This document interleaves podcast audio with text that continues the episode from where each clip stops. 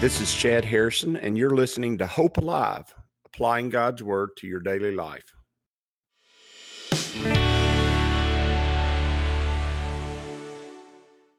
Hi, this is Chad Harrison, and I am the teaching pastor of Lake Community Church and have been serving as a pastor for 25 years.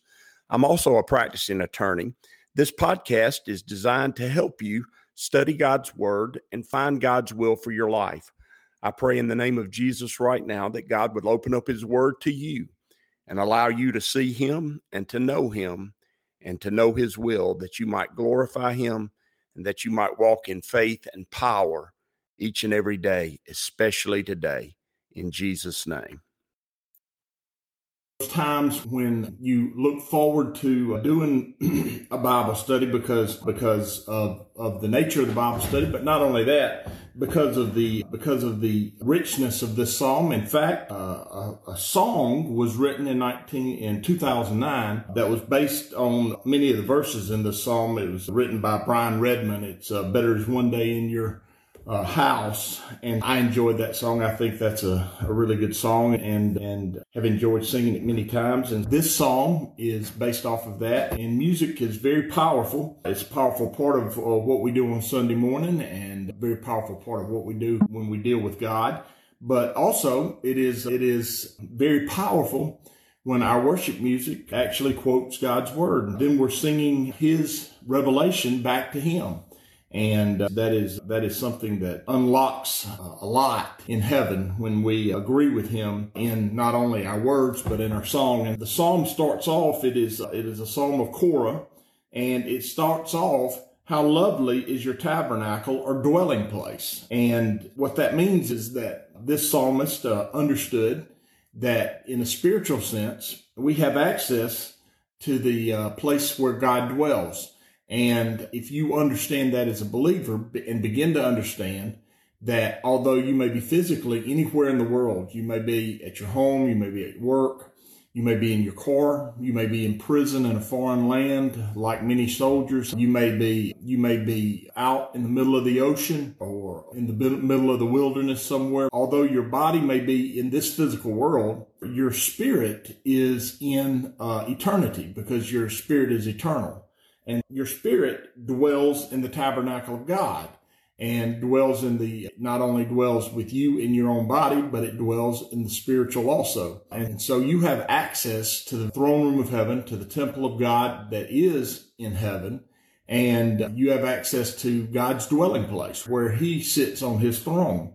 And, and the more time you in a very real sense in your mind, in your heart and your, and your intellect, the, the more time you spend actually focused on being in the presence of God, whether that be corporately in worship or whether it be individually when you're dealing with God personally and the realization that God has made that possible for you and the trust in that, the trust that when I speak to God, I stand before him. That when, when I have needs, I can boldly go before his throne. The belief, the trust that that is taking place because God has revealed it to me, not only through his word, but he's revealed it through his word to my human spirit by the Holy Spirit so that I know that's what's going on. When you realize that and then you enter into his presence and speak with him, it is glorifying to God, but it also is a place of great assurance and a great peace. And so he says, how lovely is your tabernacle, O Lord of hosts. What he's saying is how good it is to go and spend time with God. And it is a vacation or an escape from this world itself to be in his presence and to realize that by being in his presence is changing or his presence is affecting the physical world that I live in. He says, my soul longs, yes, even faint for your courts, O Lord. And what he the, for the courts of the Lord. What he's saying is my, the desire of not just my spirit, but my soul itself, my, my passions and my intellect, my, my thoughts and my emotions, my heart and my, my soul longs even faints for to, be in your presence. What wouldn't that be? Wouldn't that be a fabulous mindset for God's people to desire so much to be in His presence that they go to his presence when they're alone, but but they even desire more to be in his presence with other believers because by the way, when we're in his presence in eternity, we will be in his presence all together. And the individual worship and the individual seeking out of God's presence is of great importance. But also, there's great power in the longing and desiring to be in the presence of God in a corporate setting, like on Sunday morning during worship. And he says, my long, my soul desires, it longs, it seeks after it, it, it hungers to be in his presence. Even the sparrow has, he says, my heart and my flesh cry out for the living God. So he says, my soul, my, my heart and my emotions and even my, my, my physical body needs and cries out for the living God. And, and the word of God is help to a whole man's body. It's help to our physical body. And, and it brings about uh, healing and peace to be in his presence. And so he says, my heart and my flesh cry out for the living God uh, desire the living God. And it's always good to pause and say, is that true of you?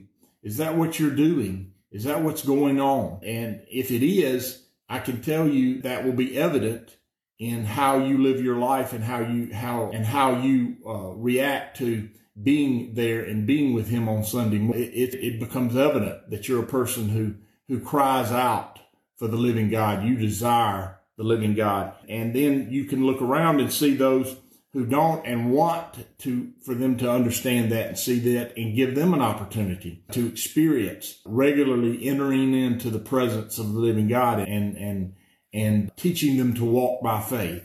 And he says, even the sparrow has found a home, meaning even the least and littlest of God's creature creatures have a home in the presence of God. He says, and the swallow a nest for herself where she may lay her young even your altar, O Lord of hosts, my King and my God. What he's saying is God has provided for everyone, and our home is not here. Our home is in glory. God has made provision for all that he has made, and his provision for us is not in this physical world, although he does provide while we uh, sojourn. The word is sojourners as we pass through this life. He makes provision for us while we're here. But his eternal provision for us is not here in this valley of the shadow of death. His eternal provision for us is in his presence. And he says, even your altar, O Lord of hosts, my King and my God, blessed are those who dwell in your house. They will still be praising you. Notice Selah. He says, he says, what do you think about that? And they do. They praise him day and night, uh, forever and ever and we will be doing that. But you have access to that even now. And uh, you have access to his power and his throne even today. Blessed is the man whose strength is not in himself, but is in you. He says, we're blessed when we realize that the true power and the true purpose of our lives are in God and not in ourselves. And, and that how we access him is through him. How we know of him is by him. How we hear his word and his voice is because of his great mercy toward us. The understanding, the understanding that we do not do anything, but he has made a way. And what we do is we trust in that way. Uh, the heart and, and the flesh of the, of the sinful man desires to make his own way desires to make his own door open, desires to bring about his own purposes before God. But, but the word of God clearly indicates that we do not have anything and we do not do anything except by his strength and by his provision. It's not by our own. And so blessed is the man whose strength is in you, who does not rely on his fading and weak strength, but he relies on the strength that only comes from God, on the provision that only comes from God, whose heart is set on pilgrimage. Notice we're sojourners and we have the opportunity each and every day to go on a pilgrimage, to actually go. You hear people going on a pilgrimage to have a spiritual experience somewhere in this world. But the truth is we can go on a pilgrimage in our spirit every day to the very throne room. What a, what a way better pilgrimage that is than any pilgrimage there is out there. And to have our heart set on that is a powerful idea and understanding. And then once you begin to act on that idea and understanding and walk in that idea and understanding, boy, life is, life is just found anew and, and is exciting. He says, blessed are those who dwell in, he says, as they pass through the valley of Baca, they make it a spring. The rain also covers it with pools. What he's saying is when we go into the presence of God, where we live is changed also because our spirit is uh, empowered, our heart and our mind are renewed, and the world, the literal physical world that we're in today is renewed and strengthened and nourished and watered. There is great grace that is poured out of us on the world we live in when we actively seek out, when we actively seek out God. He says they go from strength to strength. Each one uh, appears before God in Zion. And Zion is a place of his power and strength. It's, it's his holy hill as the, as the Bible talks about. It is where he dwells. And notice they go from strength to strength. It's an increasing greater and greater strength when you enter into his presence. There's a desire. And, and let me ask you something. Do you desire to enter into his presence? Do you desire to enter into his presence? If you don't, is it because you didn't know you could? if if it, if it's because you didn't know you could, you can. You have access to him, and he does not hold you back at all because he has he has he has atoned for your sin with his own with his son's own blood, and so you have access. And if it's not because you you have something that you feel ashamed of before him, there is no shame before God for those who are redeemed. And for those who are not, they don't know that they don't have, that they don't have access anyway. For those who do, there's no shame for you. He sees you as his son. He's remembered your, he's, he's cast your sin as far as the east is from the west and remembers them against you no more. You have access to him and you can go before. Now, it is true that if he's told you things that he wants for your life and you have actively rebelled against it, sure, you probably realize that if you go talk to him, he going to talk to you about the things that he wants for your life that you won't you want to allow him to to put in place because you have your own desires and your own desires are are outweighing his. You're rebelling against his leadership. And remember there can only be one will in heaven and that's the father's will. And so the, his very best is only found in his will. And so if you are in that position where you are, you have access to him, but you don't want to go because you're in rebellion against him, don't re, don't uh, reject the rebellion. Reject the desires of your own heart and choose his. His way is the best way. His way is the only way. His way is the only way of life. The, the rest always lead to death, some form of death around you. He says, O Lord God of hosts, hear my prayer. Give ear, O God of Jacob. Notice, when we go in his presence saying, I want you to hear what I've got to say. And, and God says he does. He says he does. Uh, he hears the prayers of his saints. Jesus said he does not hear the, hear those of the those who are not, but he hears the prayers of his saints. He says, "O God, behold our shield, and look upon the face of your anointed. O God, behold our shield, and and look upon the face of your anointed. And and who are the anointed of God? And who who is our shield? Well, our shield is the Holy Spirit, and we are the anointed of God.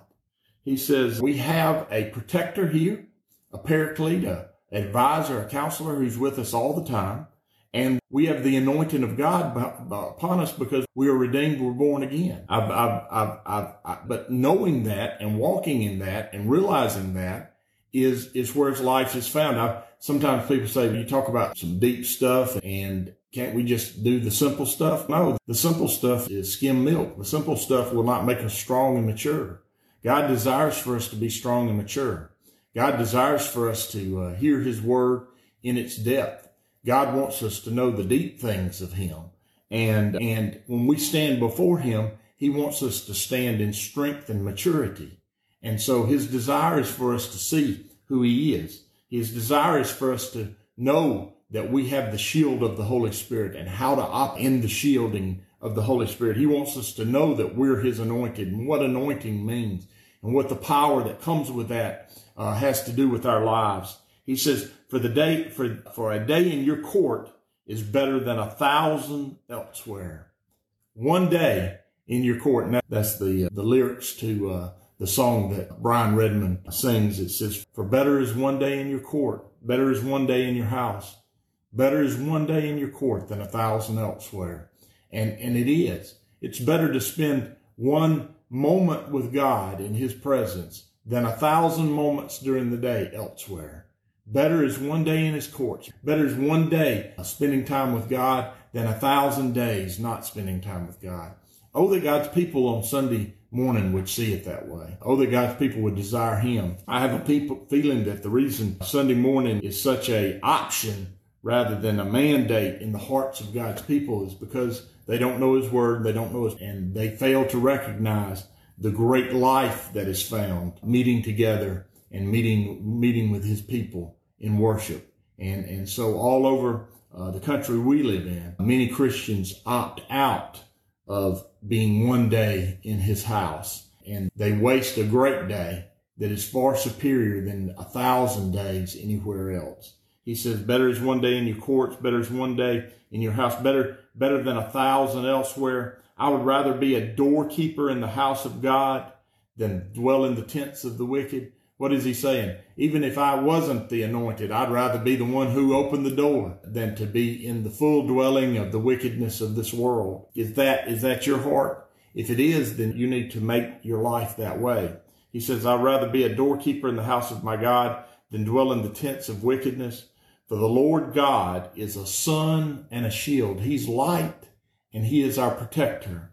He says, when we're in his presence, we know of his light because he reveals it to us. We know of his truths, his deep understandings of how he has made things and how they work. He says, I, I give you that light. And he, he says, and I shield you from the arrows of the enemy. I shield you from the darkness of this world. I, I, I shield you from the destruction that this world wants to bring upon you because you're in my presence and in my power.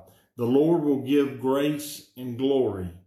No good thing will be withheld from those who walk uprightly. He's saying, you're not going to have anything withheld from when you learn to walk in. Remember that uprightness, that righteousness comes from faith. When you learn to walk in uprightness before God, meaning walking by faith, he says nothing will be withheld from you. He says, I'm not holding anything back. I'm not keeping you from anything. The only thing that's keeping you from anything is your failure to be in my presence. He says, no good thing will be withheld from those who walk uprightly. O Lord of hosts, blessed is the man who trusts in you. And that is, that is, well, the essence of the whole story of scripture is God's plan to bring us back right with him and to teach us to trust in him, to trust in his will, to faith him, to believe upon his name, to place our hope in him, to trust him. Faith, hope, trust, believe, to trust God. Blessed is the man who trusts in you. I hope that is you this morning. I hope you are learning more and more each day to trust in him. That is the salvific process. That is the, that is salvation to us is to learn to trust in him. He's given us that in the new birth. He has opened our eyes to it when He called upon us. And uh, when you turned and repented and was converted to Him, once that happened, you have every ability to learn to trust Him each and every day. And you have every ability to learn to walk in His will and His way each and every day. And you walk uprightly when you trust His will and His way and walk in it. And then you have every ability to have life and life eternal in its fullness here on this earth and not just in heaven. And why should we waste days not being in the presence of God? Why should we waste moments not realizing that, that our home is in his presence and we are pilgrims in the land we're in today and important pilgrims because we're the very power and presence of God in a lost and dying world.